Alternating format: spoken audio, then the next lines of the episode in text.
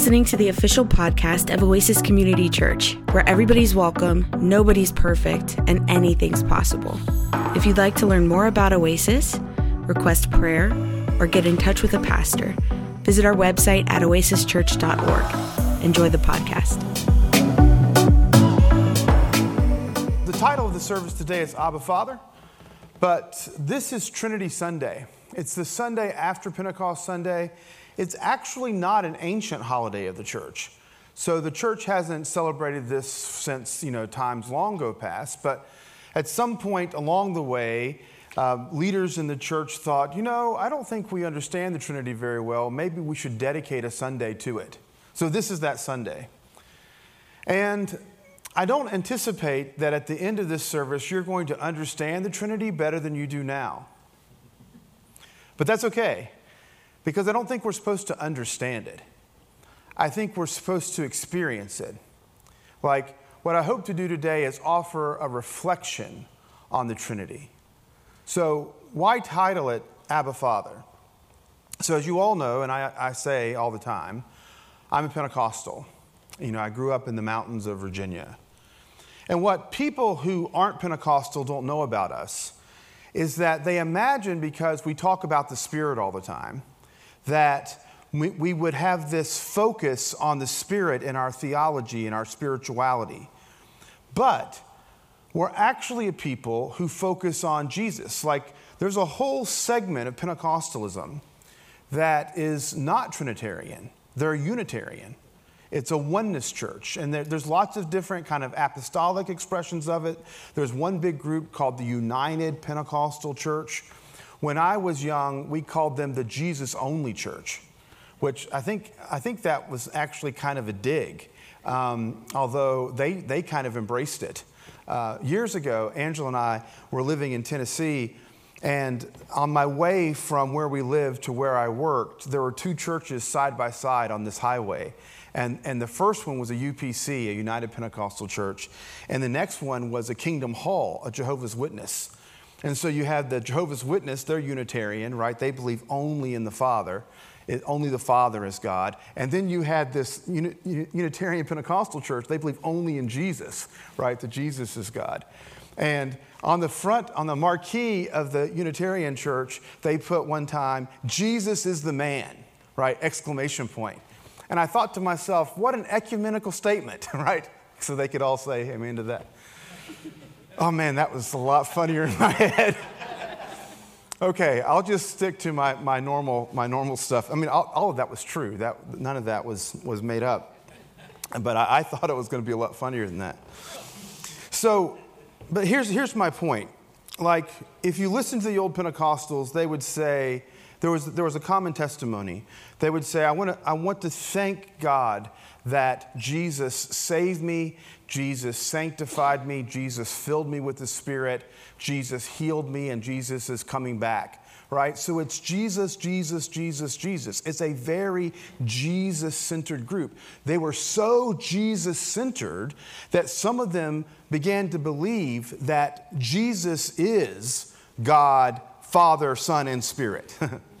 right? That's a Jesus centered group. So, how is it that a Pentecostal group that all they want to talk about is the Spirit, so they say, ends up being so centered on Jesus? And this is how. Because to be filled with the Spirit is to be filled with the Spirit of Christ.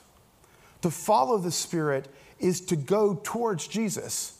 That is, the Spirit leads us to Jesus. The Spirit comes from the Father, as does Jesus. But the Spirit is this divine, deferential uh, person, agent. So sometimes we would talk about being filled with the Spirit in such a way that it made us better. And we didn't think it just made us better than we would have been otherwise, which certainly it does. We thought it made us better than other Christians. Like, we had the Spirit and somehow they didn't have the Spirit. And I've come to believe that if you think being filled with the Spirit of God makes you better than somebody else, it's not the Spirit of God you're filled with. Because the Spirit of God is not going to make you haughty.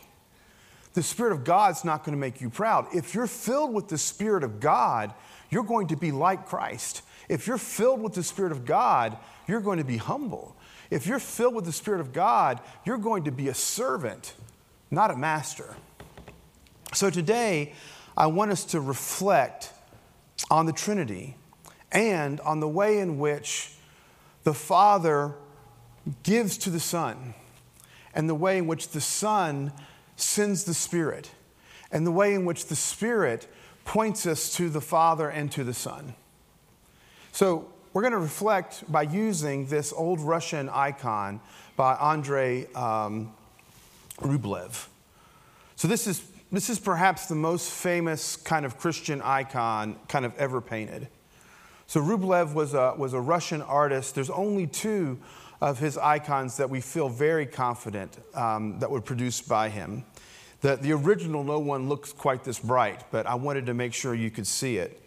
So, this tells the story of uh, a passage in Genesis where it says these three people have come to visit Abraham, and Abraham is showing them some hospitality. In fact, the story is sometimes referred to as the hospitality of Abraham. However, that's, this, that story gets depicted in Christian art all the time. Like we see a lot of it. But it's typically, it doesn't look quite like this. Like generally, you see the elements of the narrative kind of filling the artwork, right? You see Abraham washing the feet of these folks. You see Sarah's work. You see the animals. You see, you know, all the parts of the story. But in Rublev's account, it's quite simple. And in Genesis, we find out in the next chapter that these three people turn out to be angels. But in Rublev's picture, it's long since been considered that these don't simply represent three angels, but that they represent the Trinity. I don't know if you can see from where you're sitting, but in the middle of the table, there's a chalice, there's a cup or a bowl. And in it is the head of a calf, which is maybe a little grotesque, I'm not sure. But it's generally considered as or understood to be a symbol of sacrifice that this, this represents the, the sacrifice that Christ would give for us. And the person on your far, the, the character on the far left is understood to kind of um, reflect or embody the Father. And the Father is not too close to the cup. It's hard to see, but it looks like the Father's blessing the cup as to say, this, this is the way you'll have to go. And, and then the center character is Jesus who is himself in a, in a kind of deferential position, kind of bowing and bending and, and kind of accepting the cup, but not, not enthusiastically. Like you can almost see in the, in, the, in the picture the feeling that Jesus has when he prays in the Garden of Gethsemane Father, let this cup pass from me. And then on the far right, uh, the, the final character is the Spirit. So I, I want to draw your attention to um, those three things that are behind each of these characters. So don't, don't look quite at them, but look, at, look in the background. So above, above the Father, above the one on the left, is this house, which in the original story would have represented the house of Abraham. But in this kind of Christian allegorical reflection on, on, the, on the painting, on the icon, it, it represents the house of God. It represents us in a way. It represents that, that God is our God and that we are God's people and that we, we exist in God's presence. Above, above Jesus, above the center character, is this oak tree. It's the, it's the oak of Mamre. That's part of the actual storyline in Genesis. Mamre is a place, right? If I remember my Genesis story correctly. So, but the, but the oak of Mamre is understood not just simply historically as some tree, but is understood allegorically, spiritually, as the tree on which Jesus would die. And then above, above the, the, the final character there, the spirit is this mountain. And the mountain in this type of artwork represents a journey of ascent, right? We go up the mountain. As, as, the, as Psalm 24 says, who can ascend the mountain of God except the one who has clean hands and a pure heart? I also want you to notice their clothing. Like each one has on blue. Again, in this type of art, blue is a sign of divinity. They are all divine. Like we, could, we could separate everything in two categories divine and not divine, creator and created. And only God fits on the divine side, nothing else. Nothing else. Everything else fits on the created side. And, the early church was quite clear about this. Even Jesus, they say Jesus was not created, Jesus was begotten of the Father. So that Jesus kind of resides there. With Jesus' uh, clothing, you can also see the, the brown that he's wearing, which kind of represents the earth, his humanity, his incarnation, his presence with us. And then his little gold sash would kind of represent his royalty, his kingdom. And then with the Spirit, and I love this, the Spirit is dressed in blue and in green. Green is the color of life the color of new life. You see, the Spirit was there at creation, hovering over the face of the water. The Spirit is there at our new creation, as Paul would say, we are new creatures, right? It's the Spirit that makes us, it's the Spirit that sustains us, it's the Spirit that renews us, it's the Spirit that makes us new. Some have said, have noted that the, the middle figure and the one on the right, the, the one for Jesus and the Spirit, that their heads are bowed slightly more than the other. Again, kind of showing this deference. I, I think it might be, it would be too much to say it's kind of subordination because they're all on the same level, right? They're all divine. But, but there is this, this idea of, of deference that, that to the divine nature is to love. The divine nature is to prefer the other. So that the Father has always been the Father, and the Son has always been the Son. And the Spirit has always been the bond of love that is between them. There was never a time when the Father wasn't the Father, and there's never a time when the Son wasn't the Son. There was never a time when the Spirit wasn't the Spirit. There's always been this kind of divine economy of relationship that God is love, and love, love is not simply love of self, right? Love, love, love has a subject, a subject to love. And so that's why we can say, and we said this in the last series, a more Christ like God, that God is love. That is not an attribute of God. That is who God is. That is God's essence. We, we don't separate those things out. So, what is then life in the Spirit? Well, life in the Spirit is basically just life in God. We are not apart from God. It is a life of love, and it is, it is the regular life. Like, too much, I think, we focus on kind of these extremes in our lives. We focus on these valleys that we experience. And maybe this last year, year and a half with COVID and everything, we felt like the long, deep valley, right? Um, Yea, though I walk through the valley of the shadow of death, right? Thou art with me.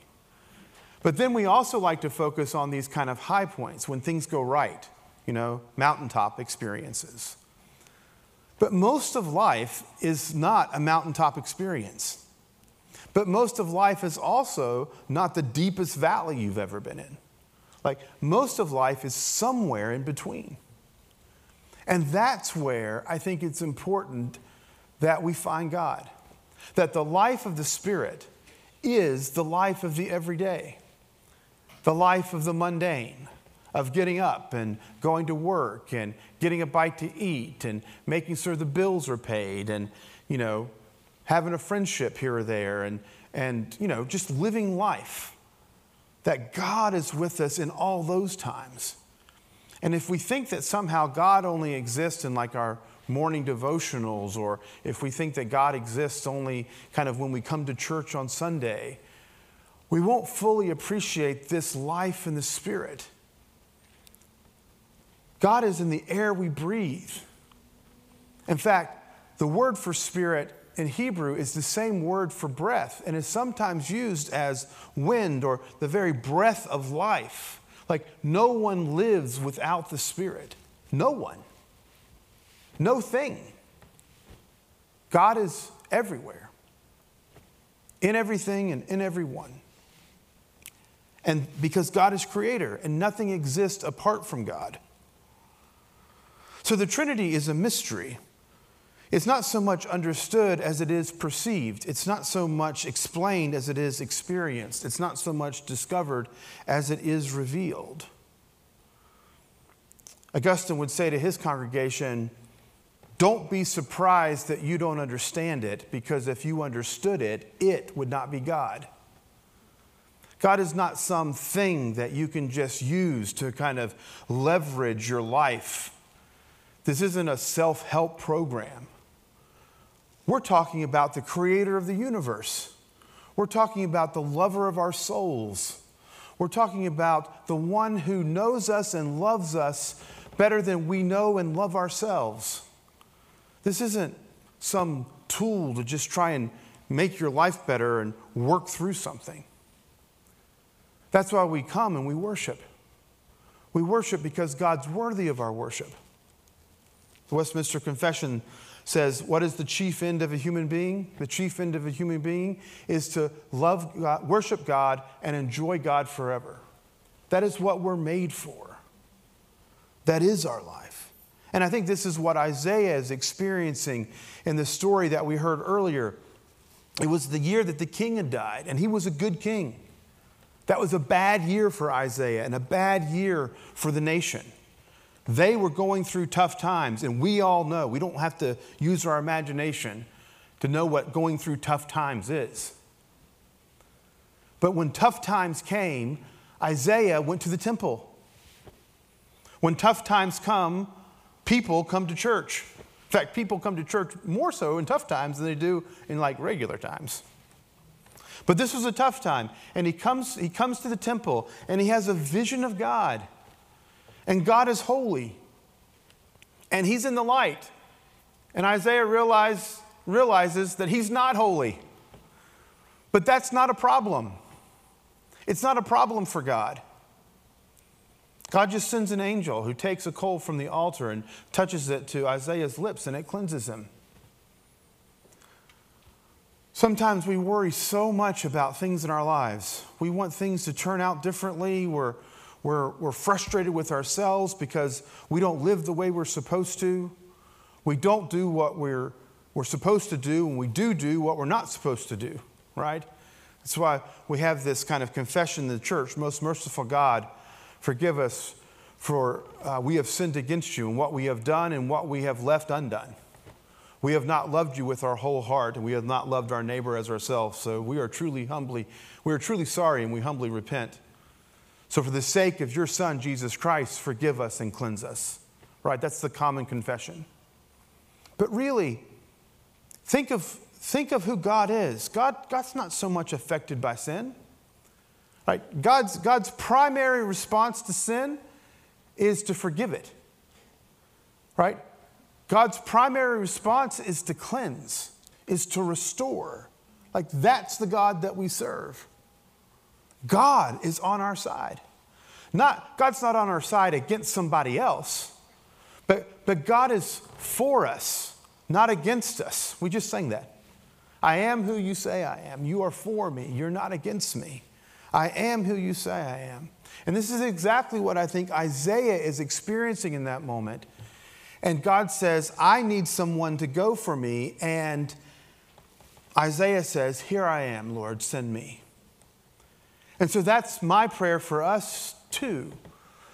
That we would come and we would have a revelation of who God is, and we would realize the beauty of God and the holiness of God and the goodness of God and the joy of God and the love of God, so that we too then would respond like Isaiah and say, Yes, Lord, here I am, send me.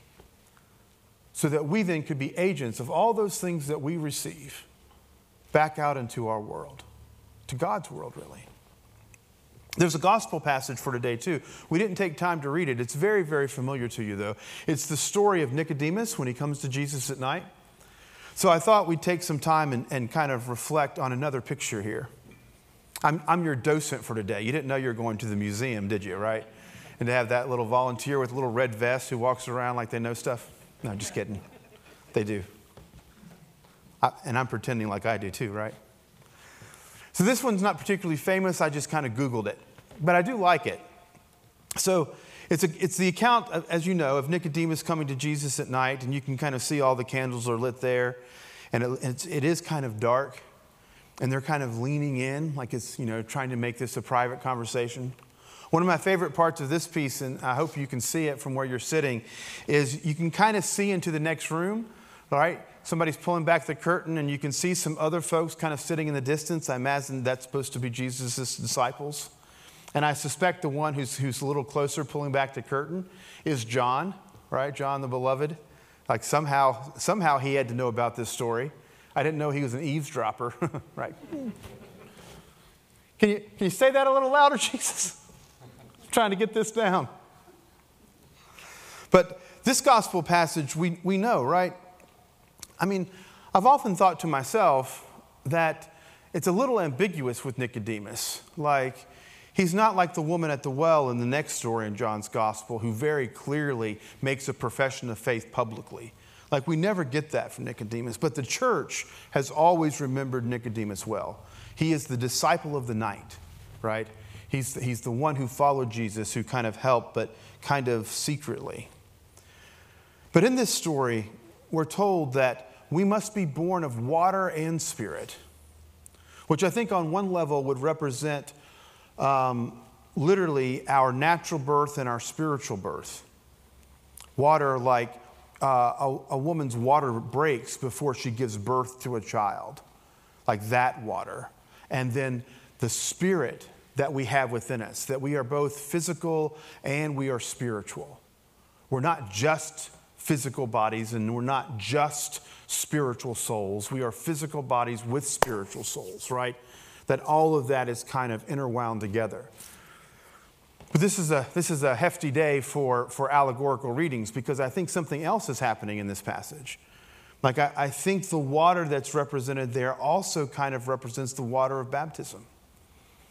And sometime coming up in the near future in July, we're going to have a baptism. So if you haven't been baptized and you want to be baptized, let us know because this is a Christian practice that we are baptized into the, into, in the name of the Father, the Son, and the Spirit. We are baptized into Christ, right? As Christ goes down into the water, representing his death, and comes up out of the water, representing his life, we too go down into the water, representing our death, and we come up out of the water, representing our new life.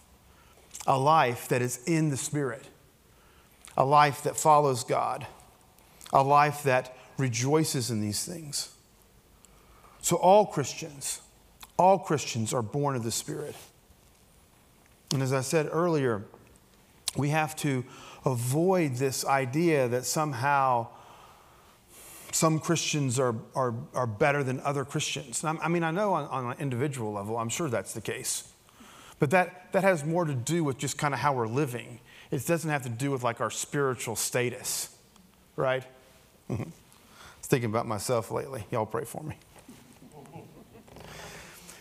Thank you.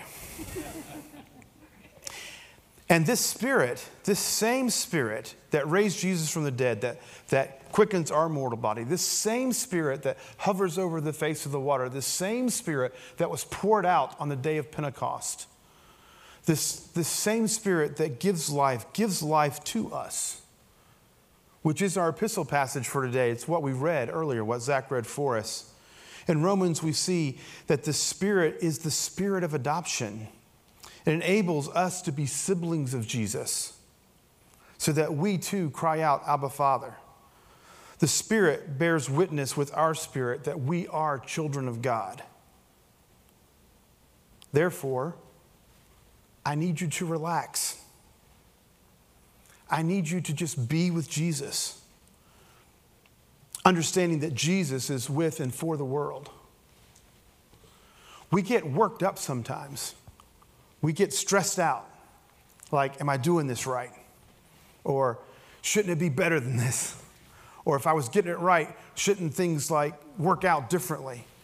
Calm down, folks. You belong to God. It will work out. Look, how many of you can faithfully believe that Jesus followed the will of the Father? Show of hands. Yes, very good. You realize Jesus went through some hard times. Yes? Yes, exactly. Thanks for laughing, Sonny. Right? It got tough, and not just tough because he was tortured to death on, on a cross, but his friends, right, um, didn't understand him sometimes. Sometimes he's lonely, sometimes he's hungry, sometimes he's disappointed in folks, right? It's, it's not all smooth for Jesus. But Jesus lives that life, and if we are followers of Jesus, we should expect our life to be like his life. That is that, that, is that last line in, the, in that Romans passage, which we'll get to in a second, but it says, We suffer with him so that we may be glorified with him. But I want to, I want to, we didn't read the whole John passage, but I do want to read this, this the last couple of verses of the John passage. It's super familiar to you, I know, but I, I want you to hear it because particularly I want you to hear the end of it. So this is how that story of Nicodemus and Jesus comes to a close. It says this. For God so loved the world that he gave his only Son, so that everyone who believes in him may not perish, but may have eternal life. Indeed, God did not send the Son into the world to condemn the world, but in order that the world might be saved through him. God did not send the Son into the world to condemn the world, but that the world might be saved through him.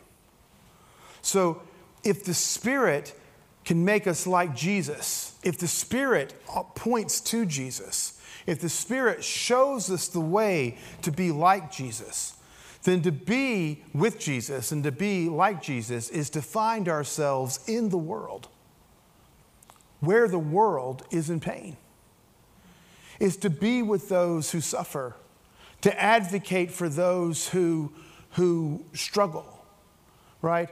And, and that comes in all sorts of ways, right? All sorts of ways. We say this when we pray. We say, Let us celebrate with those who celebrate, and let us mourn with those who mourn. That is, that is quintessentially a Christ like act.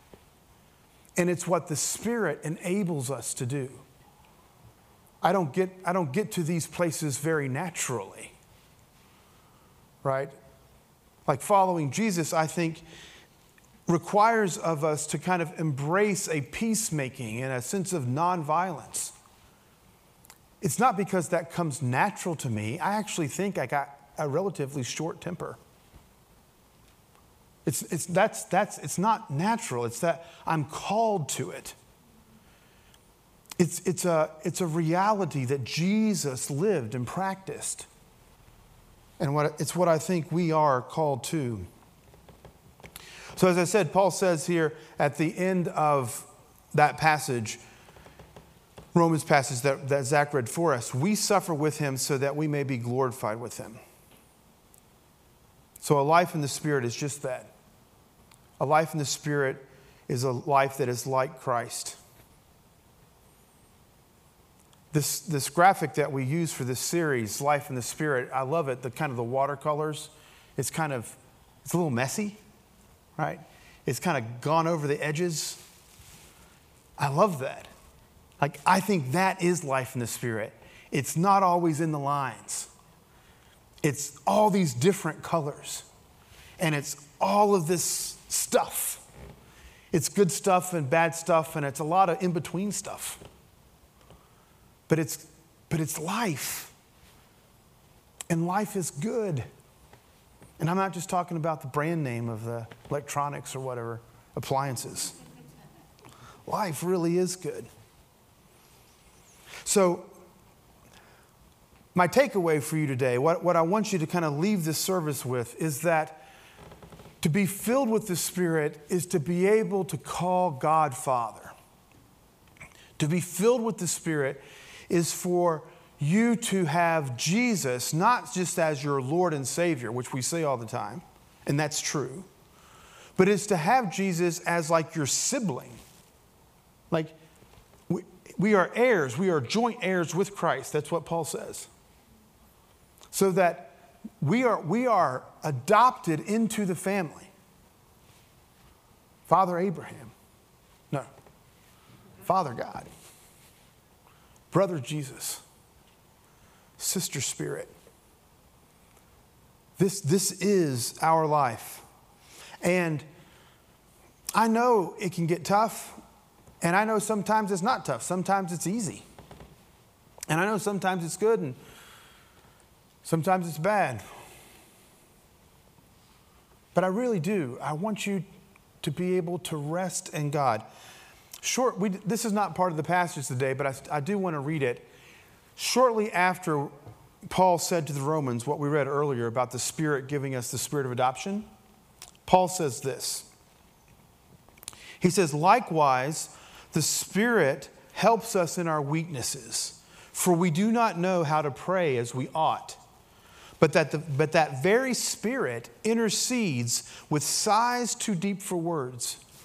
And God, who searches the heart, knows what is in the mind of the Spirit, because the Spirit intercedes for the saints according to the will of God. We know that all things work together for good for those who love God and who are called according to his purpose. That does not say that all things are good. It says that God works all things for the good. Some things are bad. Some things are evil, right? God will judge evil, but God will work all things for the good.